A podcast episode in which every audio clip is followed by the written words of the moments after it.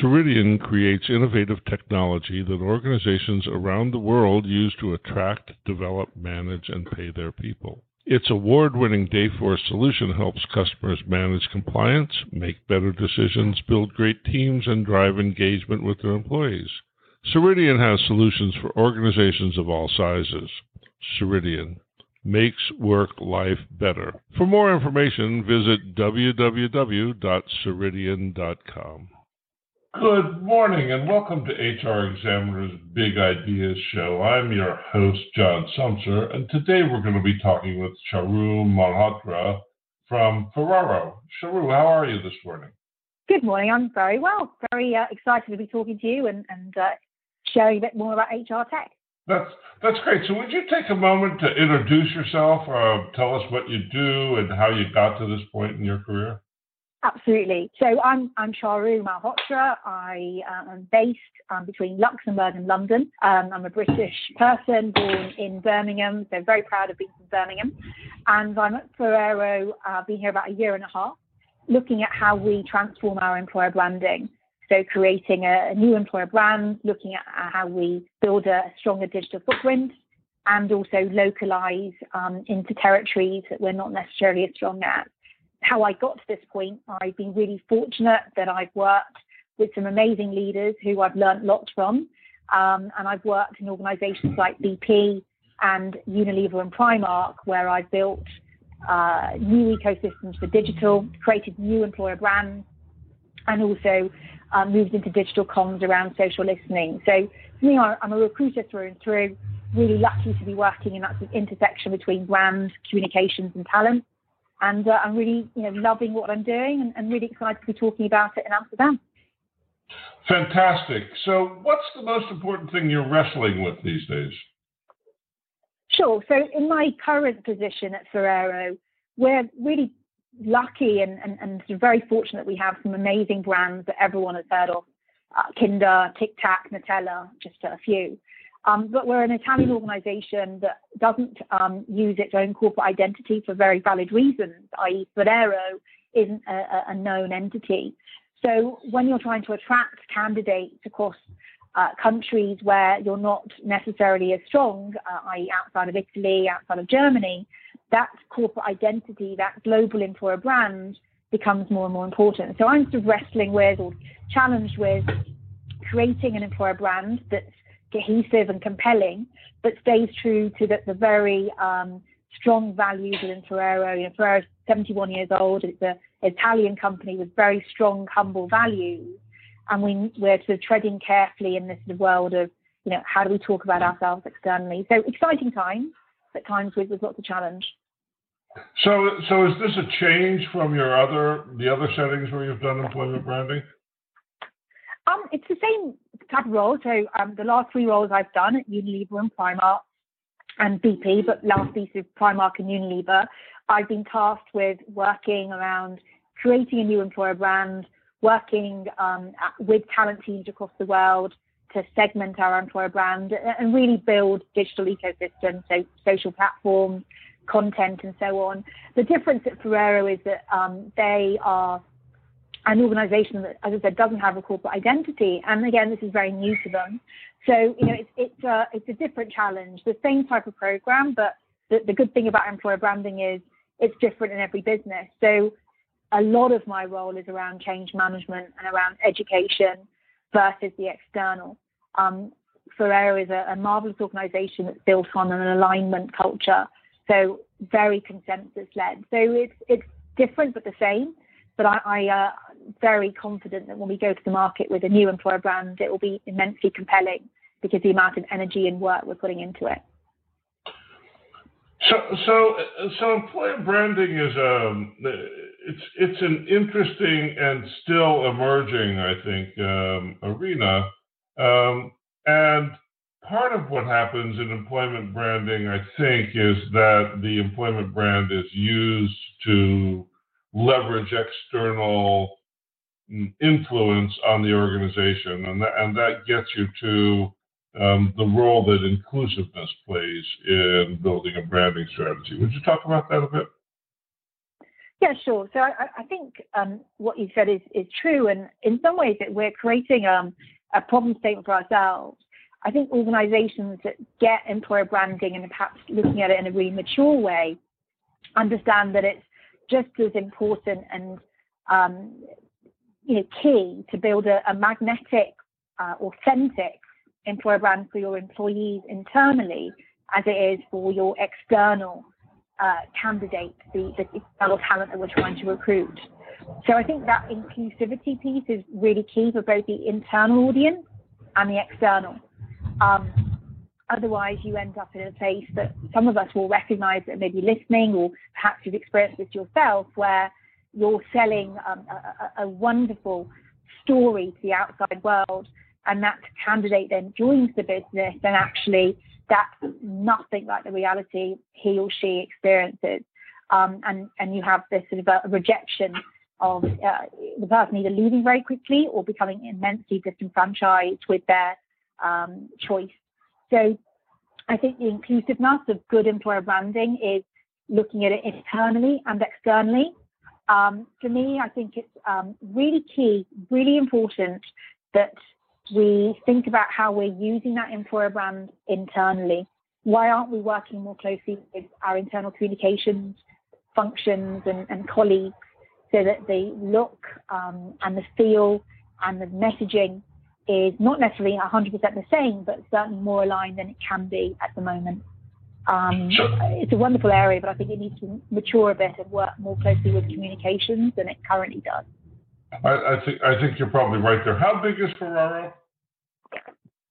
Um, we are um, huge in terms of we're, we're 60,000 employees worldwide very global and uh, Italian owned, as I said. So it's a privately owned company. Good, good. So 60,000 people under one employment brand. That seems like there'd be a lot of variance underneath the brand. How do, how do you keep a message clean that describes what it's like to work inside of a tribe of 60,000 people without getting so bland that it doesn't make any sense or so specific that it doesn't match up with reality. How do you balance that? Yeah, and it's work in progress, John. So at the moment, we're um, looking at how do we go to the market from a creative perspective at a global level. I'll be almost giving you an example of more of what I did at Unilever versus what we're doing here, because you know, it's very early days with the work that we're doing. But I, but I think it's really it's remembering that when you're launching an employer brand, you have to look at it from a segment perspective. Um, often people create a, a, generic employer brand, and because it's trying to talk to everybody, ends up talking to nobody. So for me, what's really critical and, and what I learned at Unilever was really that segmentation.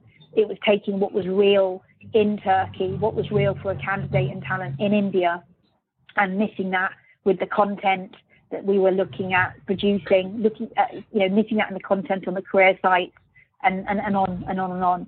But I think, you know, trying to have a global employer brand with no um, messaging framework that's segmented by talking to different countries, different types of people, different functional areas um, is a recipe where, as you said, you just end up with a lot of blandness and a lot of noise versus um, actually hard emotional content in some ways that candidates can relate to. So I think the, the days of having a, a, global employer brand with no um, granularity underneath that um, are, you know, hopefully over because it just doesn't talk to it doesn't talk to anybody because you're talking to everybody.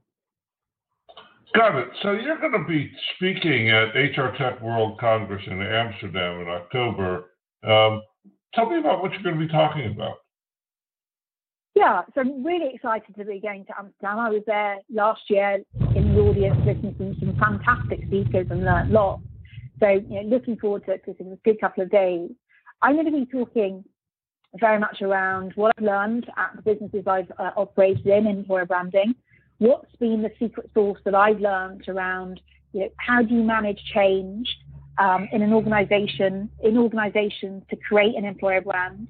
what I've learned along the way um, in terms of creating alignment, what I've learned from uh, working in different businesses that mean that you can move quickly um, to get to, to decision making. So it's around change management and the secret sauce of creating an employer brand, using examples from organizations that I've worked with, including Ferrero. Um, and you know, for me, I, I, the hope is that the the 15 minutes that I speak, people take away some good, actionable insight uh, for their own roles uh, or for their own functions. So, so do you have? You've been doing this a long time now. Can you talk a little bit about how employer brand trickles down to the bottom line? Right, that's a that's that's yeah. a hard connection for most people to make. It is, and I, I, think one of the, the areas that we have to remember in, in, in the world of recruitment and the world of um, employer branding and talent is that unlike our consumer marketing colleagues, where they're not necessarily as discerning as you know, if I'm trying to sell Coke, I'm trying to sell Coke to most people, um, not necessarily dentists, but I'm trying to sell it to an audience of, of a big enough In marketing and employer branding, I'm, I'm a lot more discerning, also I should be. And therefore, you know, it comes back to that whole segmentation. It's all, um, you know, I'm going to be ending up entertaining and talking to a lot of people, the majority of which I will end up not necessarily hiring. Um, and so I think there's something around a the, the employer brand on the on the bottom line is you know how do you reject those people that are, you know, certainly in the brands that I've been lucky enough to work with, are often consumers of your product. So how do you reject people with empathy and with um, elegance and courtesy so that they're not disenfranchised to say, okay, I didn't get a job with that person and I'm never going to go and buy that um, chocolate bar from them or that uh, tub of ice cream Uh, the impact on the bottom line is that it's, a, it's probably one for many a case study and a, a, much longer conversation. And I think it's one that a lot of people are arguing with. But to me, it boils down to, you know, would you not necessarily see an impact with being rejected from an employer, rejected from a brand, and you have a, a multiple of choices to go and buy a chocolate bar from 15 different brands are you not just from a compassionate perspective and an empathy perspective going to choose the company that didn't reject you? So it's almost that common sense. Yes, you can boil it down to you know, you know, to dollars and euros, but if you're not rejecting the candidate in a way that's you know courteous, they are going to take uh, a sense of what you're like as a business. So um, you know, I can't answer the question about bottom line, but I do think that we are in a, in a very different space. We've got you know lots to learn from our marketing and um, customer service colleagues, but we do tend to talk to a lot more people and reject uh, a lot more too. Um, and we have to be very mindful of that. And there's lots of sort of uh, examples from the candies. You know, every year it gets stronger and stronger. Um, you know, from, from, the Virgin Media case study, which I know is a bit old now, and you know, I, I do vent a bit about us as an industry talking about that one case study ad nauseum but there are there are sort of ele- elements where it clearly is seen as where it impacts the bottom line. But for me, you know, if I'm not answering the question, it's because also from a personal perspective, I feel strongly without even a bottom line, it's about being human. It's about showing empathy. It's about being realistic to the fact that however millions of people are hitting your career site and your applicant tracking system, if we actually do things in a courteous way, we are not just representing ourselves as a brand in a better place, but actually behaving with a lot more uh, empathy. And what's wrong with that? Surely that's something that we should all aim for. Well, well, so it's a, it's an interesting question, and I'm going to press you a little bit on this. So there's 60,000 employees in the company, and let's I, I I don't know what your actual figures are, but I'm going to guess you hire 20 percent. Um, of those people every year. So that's 12,000 open jobs. Let's say you get a thousand um, um, resumes for each one of those jobs, which seems hyper unlikely. That gets you into the range of a million applications per year. Now, now the brands that you that you have sell hundreds of millions of candy bars every year, right?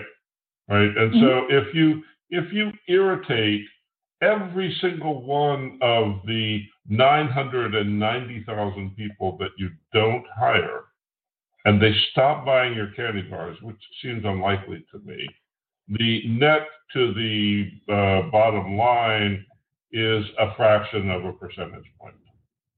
Um, and so, and so I, I, get confused a lot when I hear that this argument that that one must uh, give a gracious experience to everybody who applies, or they'll abandon the brand. That that just doesn't make economic sense to me. So, so maybe you could talk a little bit about that.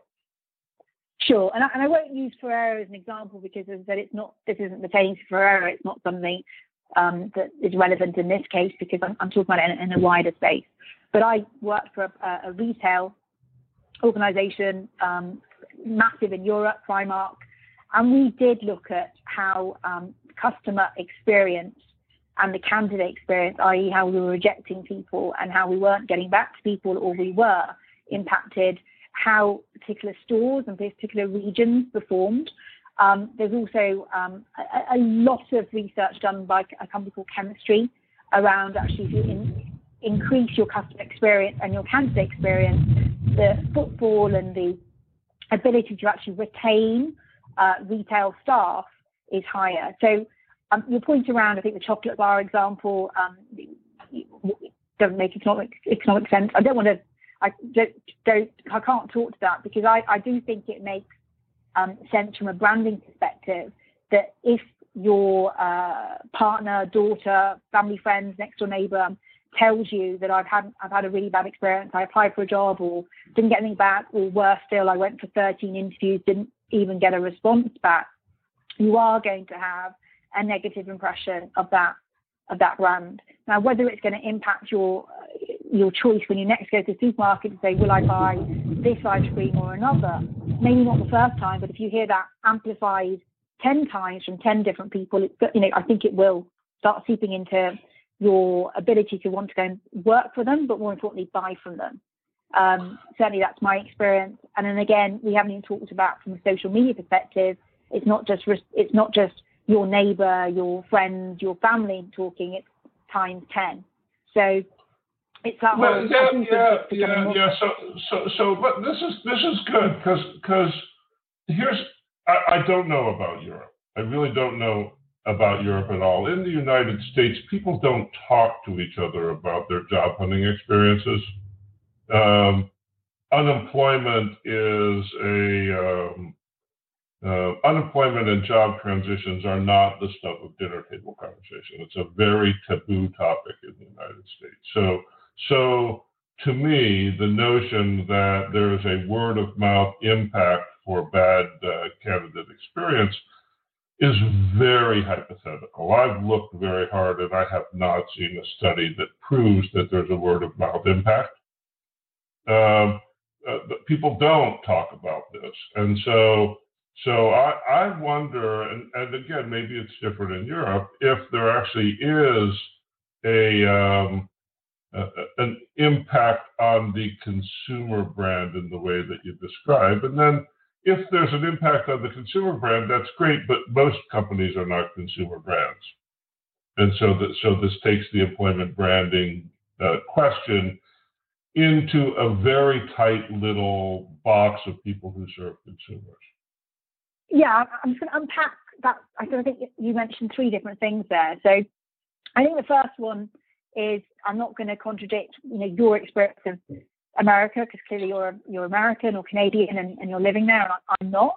But I have recruited extensively in America in all of my roles, including this one. And I you know certainly couldn't say to you is it discussed at the dinner table or not, but I do know that Glassdoor, I do know that social media is just as prevalent in, in America as, as it is in, in Europe. And if I'm going to start a job search in most cases, and one Glassdoor is one of the top three things that will come up in my search engine. So, you know, perhaps, you know, not perhaps you're more often than not right that you're saying people don't talk about a dinner table, and that's the case here. You'll talk, you'll talk about it with your friends. I'm not going to sit there and talk about it over dinner with everyone, and that's that's not what I'm saying. But I don't believe that America is so different to the rest of the world that it doesn't look at reviewers it doesn't look at trends. It doesn't talk to it. You know, people don't talk to their friends around. You know, there'll be certain companies that have a bad rep. People don't want to work for. Um, and you know, if you're you know working in a city if you're working in a particular industry, you know who they, those companies are. You don't necessarily, you just talked about those at table, but you'll have heard about them from friends. You'll have heard about them from the trends on Glassdoor. You'll have heard about them from Indeed. So I'm certainly not refuting your experience of being American. That, that I wouldn't be that disrespectful. But what I am saying is, I think we need to think wider because word of mouth isn't just people talking to people. It's thinking about you know what what's on you know what's what's digitally available, and there's so much more now, and has been for the last 11, 12 years. I think the second point um, you made around, sorry, I'm just trying to think now, is employer branding only right for consumer uh, organisations? I, I, don't think that's true either. I'm I'm lucky and, and I've loved working for consumer brands. But if I was going to work for a consultancy next or working for a, a tech company next or you know retail, as I said, certainly employer branding would be just as important. So, simply because, to your point, candidates and people, um, unemployment rates are, aren't as high, the competitiveness um, for companies to be going out and talking about themselves and making themselves attractive to people who are happy doing what they're doing or not necessarily looking is just as important and is becoming more and more important. Um, I think you know it's not just it's not a consumer you know it's not consumer-led companies do employer branding. Everyone else it's not important. I think it's just as important, but it's important in different ways. Um, and I forgot the third point you were you were saying, so I'll, I'll have to leave that. But uh, those, I think that's what I would respond to. I don't know what your your comments are. Uh, well, that's that, that's interesting. We could have a very a, a, very good long conversation on this topic. I am I, I'm not persuaded. Um, I I, I understand. Yeah, yeah, uh, but it's not, it, this is this is this is a longer term question for me. But the the connection between um, employment branding and candidate experience and company performance in the markets in various ways is sketchy to me. Uh, but but let's let's get by that because I know you're really interested in empathy in the candidate experience as well. And so and so tell me a little bit about about your interest in empathy and how you go about doing that with a big brand delivering empathy on an individual basis? Yeah, so um, my in, my interest is in empathy or treating people with respect because, like, like most people, I've not just worked in this area in recruitment. I've experienced looking for a role, and if you blend the looking for a job at some point working in talent acquisition, and then on top of that, going to conferences um, for the last five, six, seven years, where candidate experience has been on, if not every track, on most tracks. So it's a, a, a word, sorry, two words that have been talked about a lot. I've, I've been a job hunter. I've worked in these type of roles, and I don't feel like we're actually getting any better. Talk, you know, we're talking a lot, but not necessarily seeing a lot of action. So when I think about empathy and when I think about us being more human with it, with our recruitment, that's why for me it's a it's, it's not just an interest, it's a passion. Um, it, it sort of um, merges itself with the fact that I'm also immensely interested in technology. It's something that I enjoy. I love learning about it. I love putting in new technology. It's something that um, working in talent acquisition and employer branding will it's around you all the time, and, and, and new tech is, is compelling and magnetic. But I, for me, as myself, thinking about how do we treat the candidate in this and not lose sight of that candidate, that person, um, that individual is really is really key, and it's really hard because, as you said earlier, the numbers that I'm talking to, whether it's at Ferrero, Unilever, or Primark, if you're working for a big business, it doesn't necessarily need to be a big brand business, but a big business, and you're recruiting, you're rejecting more people than you're hiring in most cases than not, it can be really easy to look at automation and technology as an excuse and as a barrier. And I think that's where we need to be very mindful about when we're thinking about how do we look at automation more in our industry. And I'm really looking forward to seeing a lot more HR tech in Amsterdam and um, San Francisco but at the same time, I think what we need to do as recruitment leaders um, is never lose sight of the fact that when people are looking for jobs, Um, it's a very stressful time when people are spending time talking to us that we've courted and we've headhunted and we've um, entertained with our content, we owe it to them to treat them with respect and courtesy. And um, for me, good technology doesn't lose sight of that because the tech is how you apply it and how you use it and how mindful you are with it. So you know, it's, a, it's a real passion and it's something that I bang the drum of constantly because it's so important to me. So, so just very, very quickly, I, I, understand what you said, but I'm puzzled about how you statistically deliver empathy. Right? Empathy is is one's ability to understand the feelings and emotions of another, right? And that, that that's empathy. So mm-hmm. I give you an application just exactly what information have I given you about my feelings that you can understand and respond to? I, I, that's that's where the concept falls apart a little bit to me.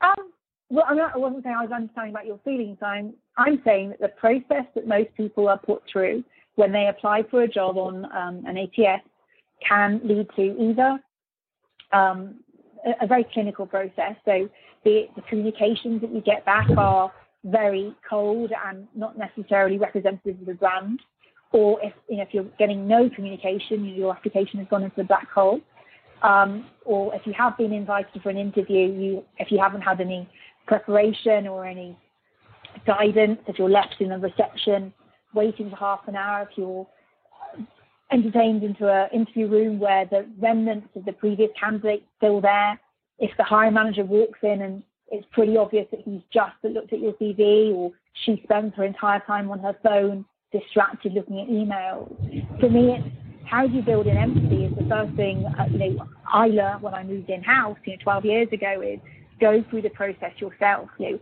and I encourage the, the, the kind of HR leaders and the business leaders I work with in every company I've worked with to actually, you know, go and apply for a job on your career site. So to me, empathy is, isn't around, um, okay, I understand what you're feeling today, John. You know, what is your emotional mindset? It's looking at the process that we're putting um, individuals through, and every step of the way, from the interview process to the type of content that we're sharing and how inclusive and diverse it is, to communications on the ATS, to the hygiene factors. So, you know, a very small, minute example, which may mean nothing to 90% of the people listening or but it meant a lot to me. So about 10 years ago, I went for an interview at a very large, massive global IT company, and I uh, signed in at reception.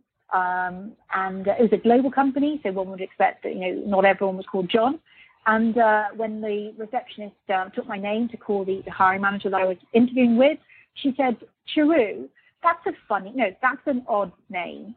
Now that stuck with me. So for me, it's around the hygiene factors. It's also, you know, the receptionist that's, you know, showing candidates in and signing them in is just as part of your candidate experience. Is just as part of actually making sure you're presenting a respectful, uh, compassionate, empathetic recruitment process. So I think it's, you know, to boil it down, it's looking at every, every single step in a really um, granular micro level and putting yourself in the shoes of that candidate. And that's not just recruiters' job, that's everyone's job. So does that help in terms of when I talk about empathy? That's what I mean. That's great. That's great. Thank you so much. So so if if we're we're going to wrap up here, um, is there something you want to be sure that a listener takes away from our conversation? Yeah, I want to be sure that if you're in Amsterdam and go to HR you come and see me. So uh, I'm Charu Malhotra. I'm on Twitter at CM underscore Charu, um, but you know, come along and, and take away from this conversation that I don't have all the secrets, but I want to reveal some learnings that I've had across the way, and I want to share those with, with the audience. And uh, and I hope it's a, sort of a conversation after my um, talk that um, you know people can learn from in terms of I, have had a lot of fun um, creating new employer brands, and, and I've got some lessons learned along the way, and I want to share those. So the kind of takeaway is, you know, come and have a chat, come and listen to me when I'm in Amsterdam. Um, if you're not able to come to Amsterdam, still reach out to me on LinkedIn or on Twitter. Um, let's start the conversation around how do we build empathy into employer branding and, and why should we? Uh, and I love the challenge of these conversations. Let's show John, next time we meet, that there is some data around why it makes difference to bottom line. It helped me create a case. Fantastic. It's really been fun. You, you, you, you've been amazing in this conversation. Thanks so much for taking the hard questions and, and bouncing back from them. It's, it's been a good, good, good conversation. Thanks for doing Great. this. Thank you, John. We've been talking with Charu Malhotra from Ferrero um, about employment branding. She's going to be speaking at uh, HR Tech World Congress in Amsterdam in October. If you get a chance, drop in and see her. Thanks so much for listening in today, and we'll see you next time. Bye bye now.